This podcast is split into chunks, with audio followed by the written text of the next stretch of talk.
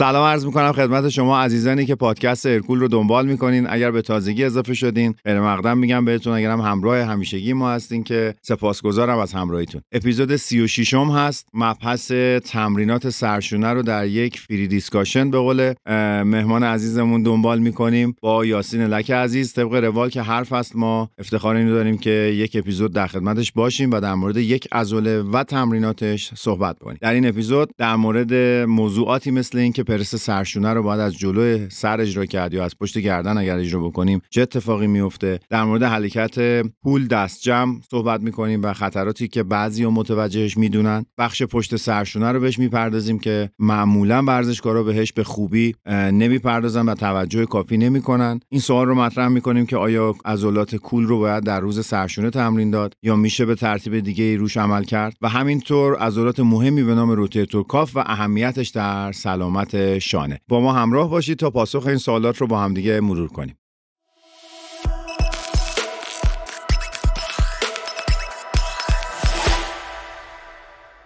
یاسین جان سلام. به پادکست ارکول خوش اومدی.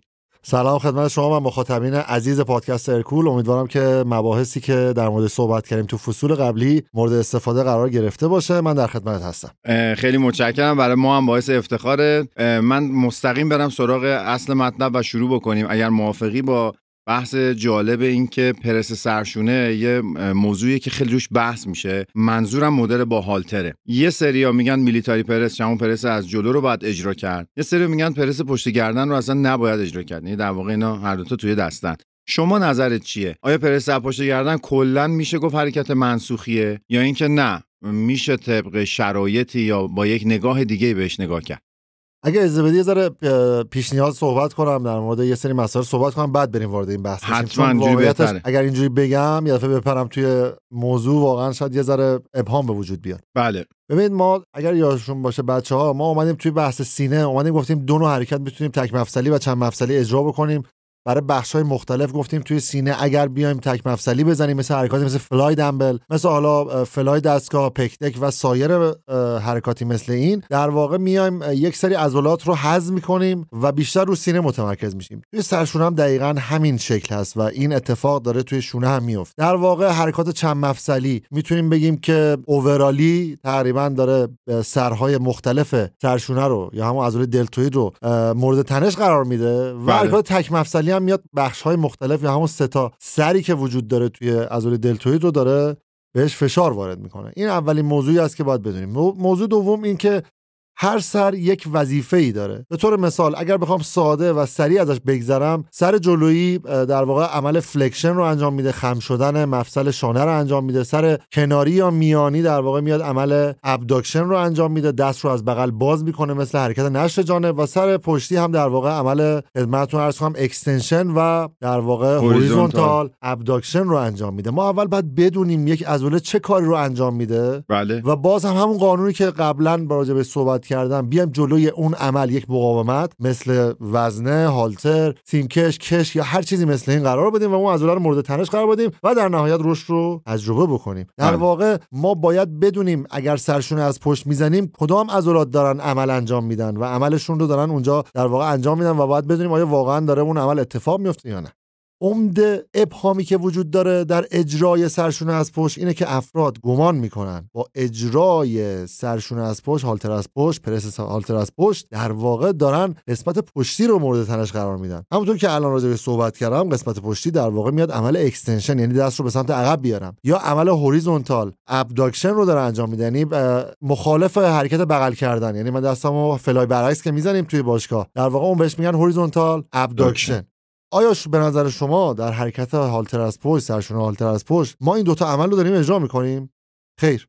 ما این دو عمل رو اجرا نمی کنیم در واقع تنشی رو عضله پشتی سرشونه نداریم. ممکنه یه مقدار درگیری و فعالیت عضلات پشتی ما بیشتر بشه تو اجرای پرس سرشونه از پشت. ممکنه کتفا به خاطر دور شدن و نزدیک شدن عضلات پشت رو بیان یه مقداری مشارکت بیشتری بدن. اما ما هدفمون در واقع در اجرای پرس های سرشونه بیشتر عضلات قدامیه. همونطور که براس شونفلد توی کتاب علم و توسعه هایپرتروفی میگه زمانی که ما یک چرخش خارجی داریم در اجرای, اجرای حرکت پرس سرشونه و همون در واقع مفصل شونه بیشتر قسمت جلویی شانه هست که در واقع داره تنش رو تجربه می‌کنه و ما تقریبا برای فشار و تنش روی قسمت پشتی عضله دلتویدی همون سرشونه نیاز به اجرای حرکات دیگه ای داریم که حالا جلوتر راجبش صحبت می‌کنم. من فکر می‌کنم که این اسم پرس پشت گردن باعث ابهاماتی میشه و یه سری واژه ها هست غلط مصطلح میشه اصطلاحا. یعنی ما میگیم پرس پشت گردن همه فکر می‌کنن برای بخش پشتی سرشون است. در صورتی که همونطوری که اشاره کردی اگر ما عمل کرده عضلات رو بشناسیم بدونیم در کدوم حرکات اینا درگیر میشن و بعد سر راهش مقاومت بذاریم و تقویتش بکنیم اون وقت خودمون شاید بتونیم حرکات رو تحلیل بکنیم. نیاز نباشه که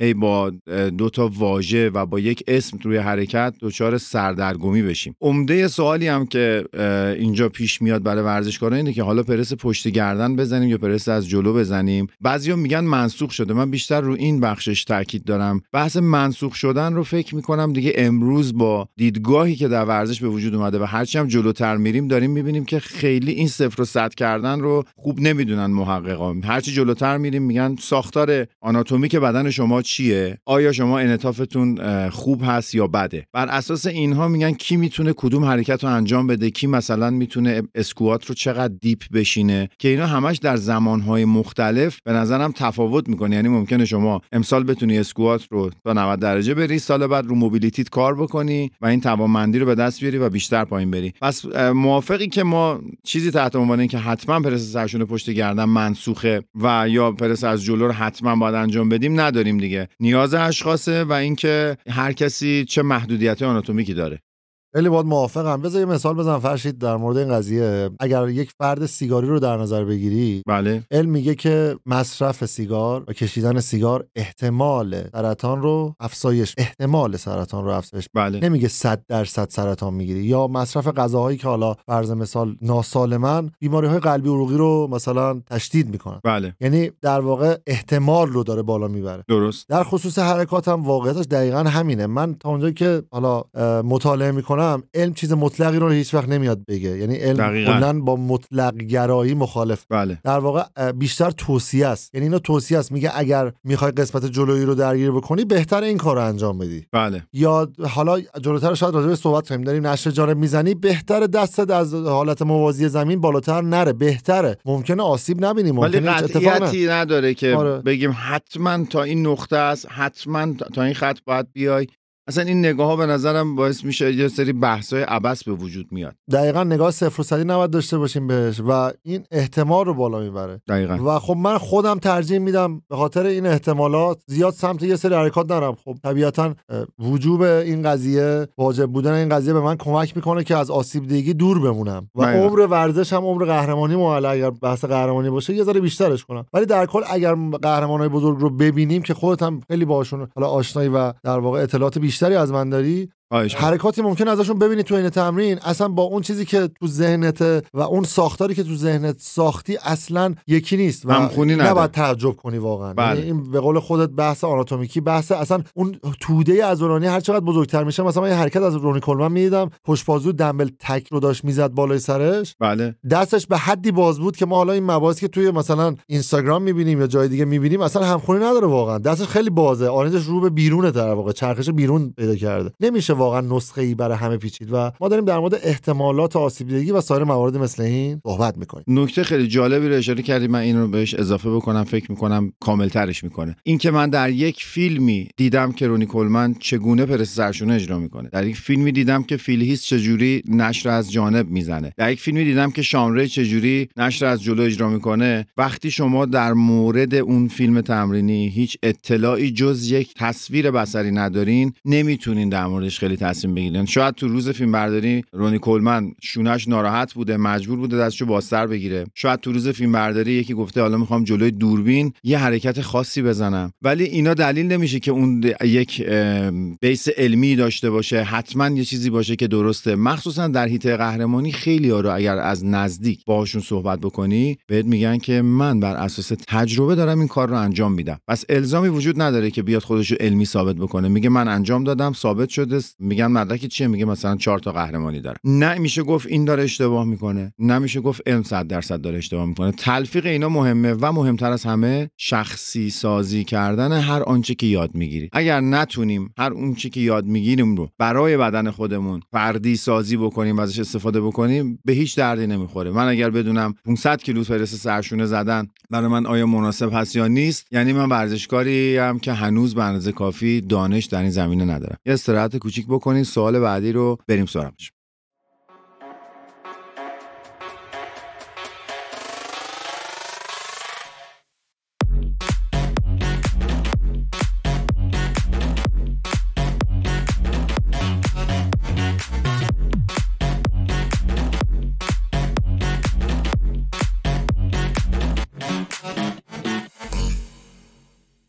خب یاسین جان بریم سراغ سوال بعدی یه موضوعی هستش حالا از جانم. بحث قبلی جامون حالا ممکن. سوال پیش بیاد که آقا چرا سرشون از پشت میگید مثلا سیف نیست یا ممکنه مثلا آسیبزا باشه. بله. چرخش بیش از حد مفصل شانه به سمت حالا خارجی چرخش خارجی بیش از حد داریم و تو اجرا من همین دیروز پریروز تو باشگاه داشتم می‌دیدم. مثلا حتی لت از پشت. دقیقاً. شخصی که داره اجرا می‌کنه گردن رو خیلی جلو میده و این خب واقعا فشار زیادی رو گردن میاره من خودم الان آسیب گردن دارم. حالا نمیگم برای اونا. بله, ولی خب بله. من قطعا با این وضعیت مشکلی که دارم اصلا دیگه سمت همچین حرکتی نمیرم. اینم خواستم بگم که حالا جانمونه حالا هست. 100 تا قهرمانم بگن که آقا این حرکت حتما باید انجام بده خب وقتی شما دامنه حرکتی اجازه نمیده موبیلیتی اجازه اجازه نمیده. نمیده. اصلا آره. آناتومی بدن یه فرمی که اجازه نمیده خب اصرار ورزیدن به اجرای این کار اه، بدور از عقل دیگه. مرسی که این. نکته اضافه بله، کردی. حرکتی به نام آپرایت رو داریم. حالا یه بدعتی هم ما می‌خوایم بذاریم بحثایی که من و شما با هم انجام میدیم. سعی می‌کنیم اسمای صحیح حرکات رو جا بندازیم. خب غلط مصطلح زیاد داریم. میگم میگن کول دست جمع مثلا بله. کول هالتر خب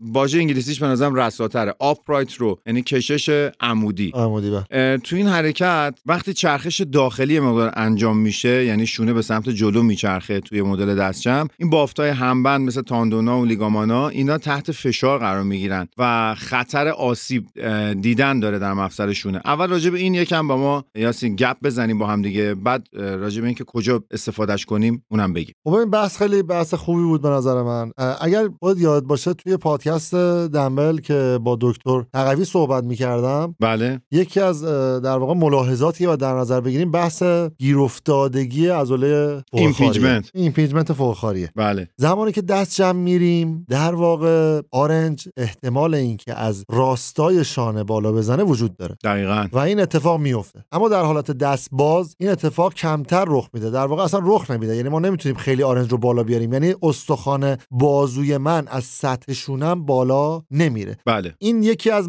مواردیه که می‌تونه تو ملاحظات قرار بگیره و مفید. در مورد اون تغییر بدعت هم و تغییر اسپا هم خیلی باد موافقم واقعیتش و به نظر من باید جا بیفته. مثلا ما آپرایت رو میگیم شاید خیلی باش آشنا نباشن ولی خب خیلی بهتره مثل حالا پولوور یا همون پلاوری که حالا آره. یا جلو بازو لاری. حالا خودت فکر کنم توی یکی از پادکست‌ها فکر کنم راجع به صحبت کردی. بله. برای لری اسکات اینا خیلی باش موافقم. یعنی بعد جا بیفته اینا که حالا تغییر نام پیدا کنه و چه جایی بهتر از اینجا در واقع. خب بالاخره مخاطبینت هم مخاطبین علمی هستن و قطعا مشتاقن به شنیدن اسمایی که باید اصلاح بشه. دقیقا خیلی متشکرم ازت. آره این غلط مصطلح ها رو ما بعضی از دوستان میگن چرا اینقدر از واژه های لاتین استفاده می‌کنی؟ بیشتر اوقات مخصوصا در رشته های تخصصی اینچنینی که کلا همش داره از خارج از ایران وارد میشه دیگه. یعنی رشته رشته کاملا خارجی هستش. اسما خیلی واضح و رساس. اگر ما می‌خوایم بگیم آپرایت رو رو جا بندازیم به خاطر اینه که اسم استانداردش اینه. شما فردا یه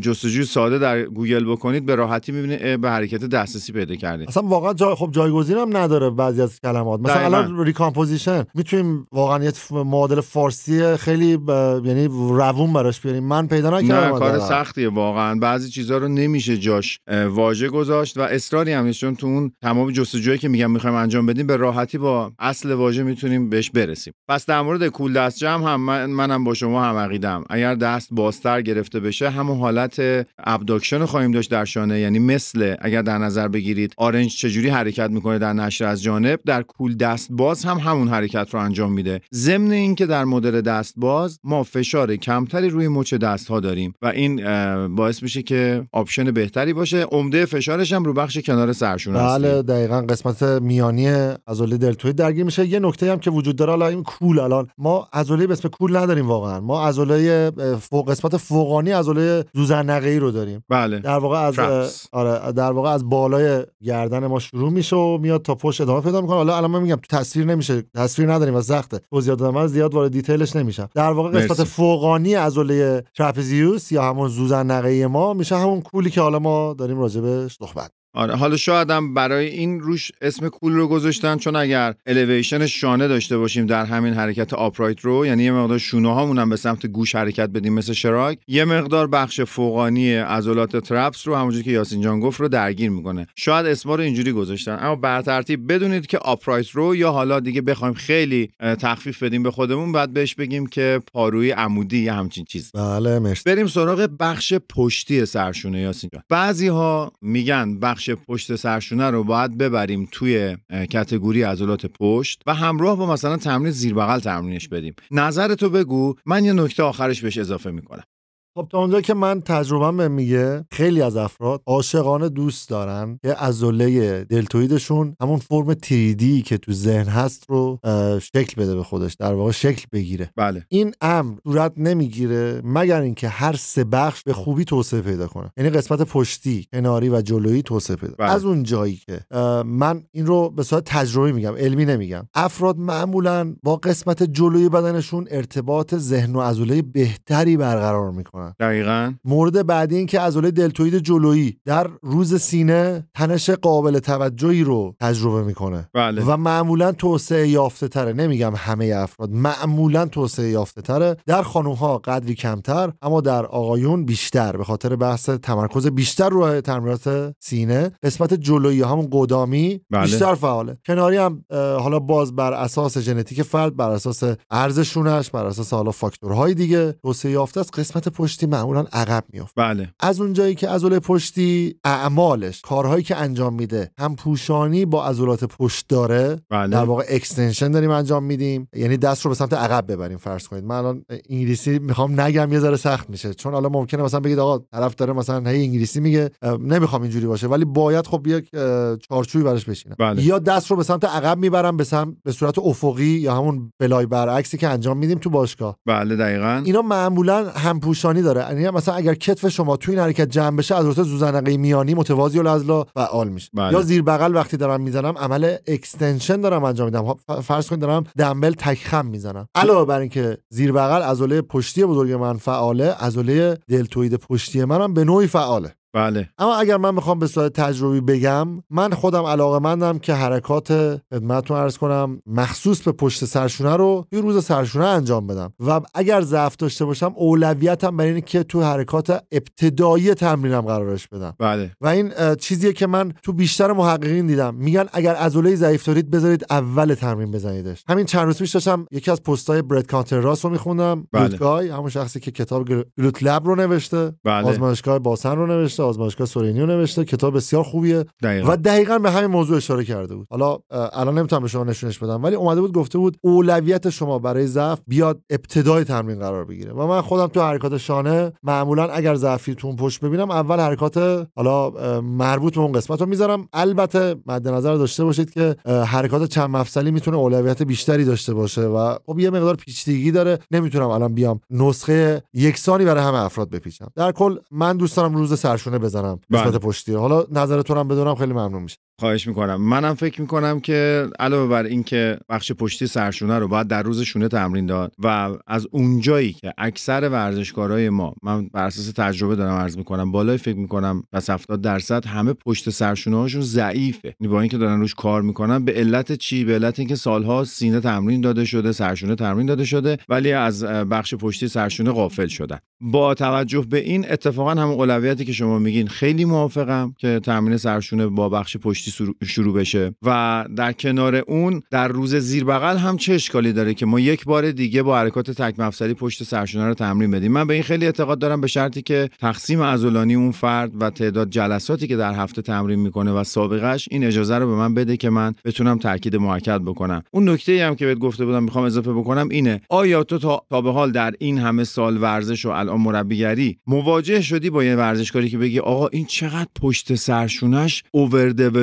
یعنی بیش از اندازه رشد کرده. من اصلا همچین چیزی تا الان باهاش مواجه نشدم. موافقم. بود واقعا جای کار داره یعنی. همیشه عقبتر از قسمت جلوی جلویی و کناریه و به نظرم جای کار بیشتر داره. بله. و چه خوبه که تو روز پشت اون قسمت بازم فعال میشه. یعنی با وجود این نکته بازم عقبه. یعنی می‌خوام بگم که آفرین. چه خوبه که باز حرکات پشت یه مقدار زیادی قسمت پشتی دلتوید رو هم فعال می‌کنه. اگر نمی‌کرد که خیلی عقبتر بود. دقیقا. پس بیایم دوباره تو همون روزم یه دونه تک مفصلی پشت سرشونو بذاریم. دوباره یه تمرین خیلی خوب برای بخش پشتی شونه انجام بسیار.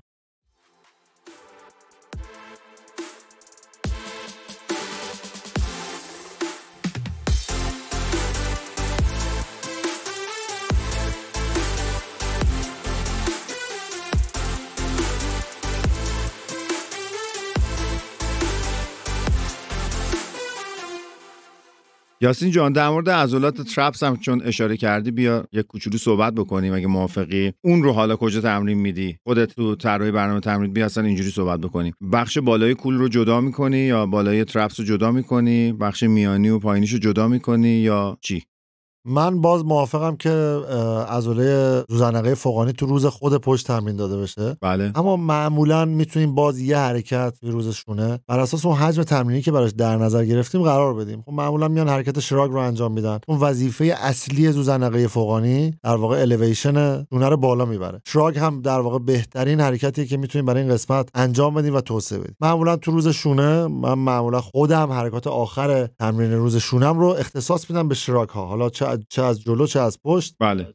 با دنبل و اگر اشتباه نکنم حالا نمی‌خوام رفرنس بدم که اشتباه باشه چون خیلی قدیم خوندم این مسئله رو. بله. که حرکت شراگ دنبل احتمالا تنش بیشتری ایجاد می‌کنه نسبت به فرم های جلو و پشت با هالتر. به واسطه موقعیت قرگی دست فکر می‌کنم. هم اینه هم فکر می‌کنم بحث range of motion بیشتری که داره ایجاد می‌کنه در واقع ما وقتی با دنبل اجرا می‌کنیم این اتفاق بیشتر میفته که شونه به سمت بالا حرکت کنه. یا کتف در واقع به سمت بالا حرکت بدیم. من بله در واقع همون نکته که گفتی در مورد تمرین قسمت پشتی سرشونه من اینجا هم می‌تونم بگم چه در روز پشت بله. چه در روز شونه می‌تونیم خدمت رو عرض کنم که تمرینش بدیم, تمرینش بدیم قرار بدیم. متوجهم.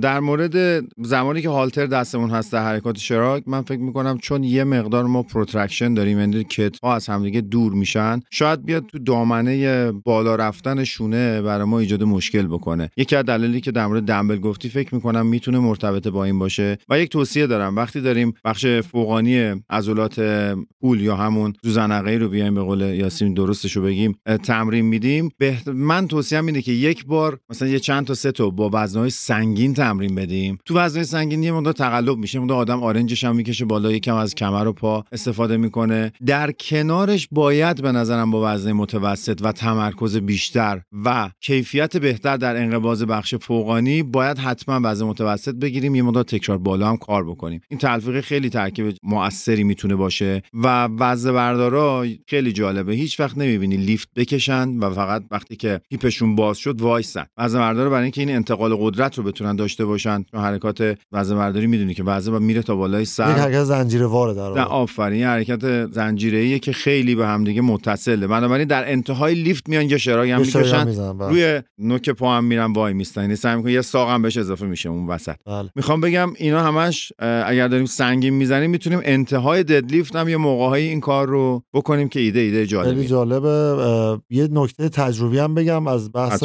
تقویت اون ناحیه عضلات من خودم چون آسیب گردن دارم به خاطر بله. حالا کار زیادی که حالا با موبایل انجام میدم از زمانی که آرام آرام اومدم این قسمت رو تقویت کردم در واقع خیلی حس بهتری دارم. تجربیه. خب در واقع خب علمم اینو ثابت می‌کنه. عضلات هر چقدر قوی تر کارایی مفاصل ما بهتر و سلامت در واقع ستون مهره‌های ما بهتر و بیشتر. بسیار عالی. اگر موافقی آخرین بحث رو با هم پیش ببریم. بحث می‌خوام راجع به ثبات شونه صحبت بکنم. راجع به rotator cuff. من نکته رو میگم شما لطفا منو تکمیل بکنین و بحث سرشونه رو ببندیم با هم دیگه. در کنارت هست محبت داری. rotator cuff به, به چهار تا عضله گفته میشه و اینها وظیفهشون به طور خلاصه اینه که بیان و ثبات شونه رو حفظ بکنن. یعنی بیان مفصل رو در جای خودش نگه دارن و از این بابت اهمیت دارن که بسیار نقش مؤثری در سلامت شونه دارن. اما چون همونجوری که یاسین جان گفت دیده نمیشن نهفتن جلوی چشمون نیستن ما معمولا از تمرین دادنشون قافل میشیم. اتفاقی که میفته اینه یک ماسل ایمبالانس اتفاق میفته. یعنی بین این چهار تا عضله که وظیفه ثباتو دارن و عضلات اصلی سرشانه که ما باهاشون پرس های سنگین انجام میدیم اگر عدم توازن قدرت به وجود بیاد خیلی راحت آسیب می‌بینیم. اکثر آسیب هایی که در سرشانه بدنسازه و پرورش اندامکار اتفاق میفته به خاطر همین بی تعادلی قدرت بی تناسبی قدرته. یعنی ما یه حرکت چرخش خارجی ساده که با کابل قابل اجراست با دنبل خوابیده قابل اجراست و انواع مختلفی داره اینو و چرخش داخلی و اینا رو انجام نمیدیم این عضله کوچیکا که باید اتفاقا با وزن سبک و تعداد بالاتر تمرین بدیم و تمرین نمیدیم. هی میایم لود پرس سرشونه رو بیشتر می‌کنیم. هی این فاصله بیشتر میشه. مثل مثلا زنجیره ای رو در نظر بگیرید که یه جاهایی این دونای زنجیر خیلی کوچیکن یه جاهای دونه زنجیر خیلی درشتن. خب هرچی اینا اختلاف قدرت پیدا کنن یه جایی بالاخره اون دونه کوچیکا ممکنه که پاره بشن یا مثلا استحکامشون از دست بدن. می‌خوام ببینم برای این چه توصیه‌ای داری؟ برای ثبات شونه اصلا خود تمرینی میدی یا تو warm up می‌ذاری؟ استراتژی چیه و توصیه‌ت چیه؟ خب خیلی ممنون از توضیحات. من معمولا حرکاتی که مربوط به عضلات rotator cuff هست رو می‌ذارم به عنوان warm up واقعیت. اون load آنچنانی ما نمی‌تونیم تو این هر... این عضلات وارد بکنیم. به خاطر همین میام توی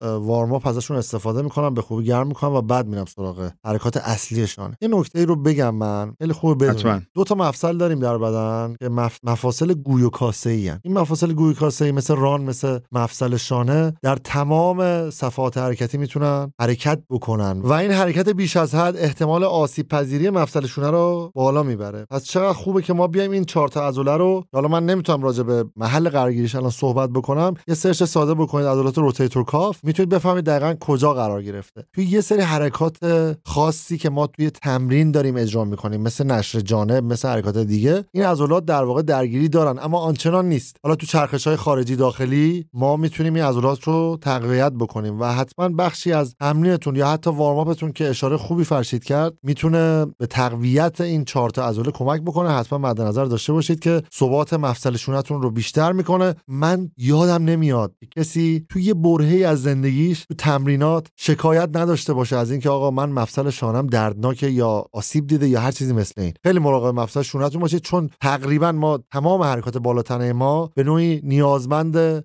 ثبات شانه و همکاری مفصل شانه و عضلات کناریش هست. خیلی بهش دقت بکنید که عمر ورزشتون بیشتر بشه. بسیار عالی. من فقط تیتروار اشاره می‌کنم. این چهار تا عضله عضله فوق خاری عضله تحت کتفی عضله تحت خاری و عضله گرد کوچک هستن که حالا ازشون اسمم برده باشیم. اگر کسی می‌خواد در موردش جستجو بکنه خیلی راحت مطالب زیادی در موردش هست. فقط یه سوالی که من پیش میاد نمی‌دونم چرا به اون ترس مینور یا حالا ماینور میگن گرد. من هنوز نفهمیدم آره اسمای آناتومی که خب یه مبحث باز داره اونو می‌تونیم بعدا بهش حرف بزنیم که یه اسمایی هست که چون از قدیم گذاشته شده دارن همچنان با همون پیش میبرنش. در مورد اجرای حرکاتی که برای rotator cuff است یاسین مثل چرخش خارجی و داخلی اینا من تجربه شخصیم و تمرین افرادی که تو این حوزه صاحب علم هستن منظورم خود قهرمانا نیست الزاما. کسایی که مربیای certify شده خیلی با سوادن می‌بینم خیلی با کش کار می‌کنن. انگار که تاثیرگذاری مقاومتی که کش داره میده خیلی موثرتره در گرم کردن در تقویت rotator cuff ا و میگم جستجو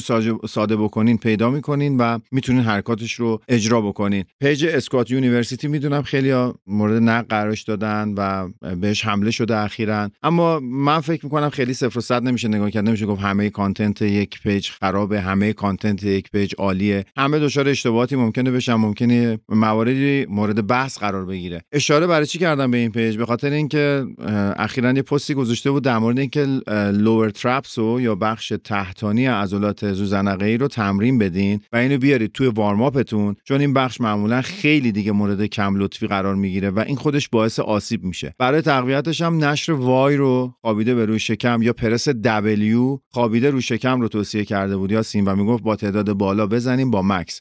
رو به شکم میخوابیم خیلی ساده است. دو تا دنبل می‌گیریم. دنبل از زمین فاصله دارن و داریم دنبل عین پرس سرشونه بالا پایین می‌کنیم. فقط در بخش بالایی حرکت یه مکس کوچیکم می‌گفت داشته باشیم. بر اساس آنچه که تعریف کردم نمیشه وزن سنگین باشه. شاید ممکنه نیم کیلو یک کیلو این خیلی باشه. سختی واقعا. چون همش باید شونه در همون چرخش خارجی نگه داشته بشه و تو اون حالت تازه پر سرشونه بزنی. میگه اینو اگر وارم بذارید جلوی خیلی از آسیب های سرشونتون رو ولی می‌تونید این حرکت بگیرید چالش برانگیز هم است واقعا. خب بعید می‌دونم کسی خیلی این حرکت رو اجرا کرده باشه توی طول تمریناتش برای خودم من حالا کردم این کارو ولی واقعا با وزن سنگین نمیشه انجام داد. اصلا نیازی هم نیست که وزن سنگین انجام بدیم. اشارش این بود می‌گفت که این رو اگر در ابتدای تمرین عضلات تنه هر عضله که از سینه از سرشونه از زیر بغل بازوه اگر اینو بذاریم یک سلامت بلند مدت رو در شونه ها تضمین کرد. عالی مرسی. نکته خیلی خوبی بود. ممنونم. واقعا منم برای اولین بار میشنیدم اینو. خیلی جالب بود. دمت گرم. قربون تو برم. مرسی. آره این نگاهی هم که به فضای مجازی داریم فکر می‌کنم اگه اینجوری باشه خوبه. حالا که بحثش پیش اومد اینم بگم به عنوان پایان این اپیزود بشه. شما هم نظرتو بگو. این که حالا حتما یه نفر رو ببریم زیر ذره بین و تمام کارهای خوبی که می‌کنه رو نادیده بگیریم. بعد از دو تا ایراد پیدا می‌کنن معمولا. بعد پیجای رقیب هستن. خارجی ها رو دارم میگم. حالا اصلا بحث داخلی که مبحث دیگه ای شروع می‌کنن به تخریب همدیگه و یه جنگی دعوای زرگری گاهی اصلا اتفاق میفته می‌خوام بگم شما می‌تونید مطلب رو بگیرید. مثل همین نکته که الان من گفتم بغل بقیه مقالات علمی بذارین. بعد اگر که می‌بینین که به قول یاسین که الان داره زبان می‌خونه میک سنس می‌کنه منطقی به نظر میاد ازش استفاده بکنین. یاسین جان اینم در موردش نظر حالا در. واقع صفر و صد دیدن یه کاری می‌کنه. ما وسواس بیشتری به خرج بدیم و این وسواس به خرج دادنه در ما رو از یادگیری محروم می‌کنه. آره در واقع از یادگیری محروم می‌کنه. تو عملگرایی هم بحث عملگرایی استفاده از اون علم ما رو دچار مشکل می‌کنه. هی وسواس داریم. آقا این کارو بکنم آقا این کارو نکنم. خیلی سخت می‌کنه کارو. بله. به نظر من یه نالج یه علم خیلی در سطح متوسط و مقایسه حالا گفته ها موارد با علم می‌تونه سنگ محک خوبی باشه و می‌تونیم ازش به خوبی توی زندگی روزمره تو بحث تمرین و تغذیه ازش استفاده کنیم. من یه اصطلاح دارم. میگم که همه موارد رو بگیم بقیهش تو کار معلوم میشه. آره دیگه. بعد نکته رو بگیریم. ببریم تو تمرین. ببینید تو تمرین چه اتفاقی میفته. نه همش رو کاغذه نه همش تو کتابه. نه همش تو باشگاه نه همش کف مثلا استیج مسابقات. واقعا تجربه باید کنار هم باشه و به نظر من حرفت خیلی متین خوبه. متشکرم. دمت هم گرم به خاطر این اپیزود خوب. مرسی که کنار ما بودی. دوستان عزیز امیدوارم هر جا که هستین خوب و خوش و سلامت باشین. از خودتون مراقبت بکنین. ما این اپیزود رو اسفند ماه 1401 ضبط کردیم. به نویسندگی که نداشته این دفعه فری دیسکاشن بوده. به گویندگی و اجرا و تهیه کنندگی خودم و کارگردانی دوست عزیزم محمد محمدی ضبط شده. یک بار دیگه هم از یاسین جان ممنونیم. مراقب خودتون باشین تا پادکستی دیگه در خدمت شما.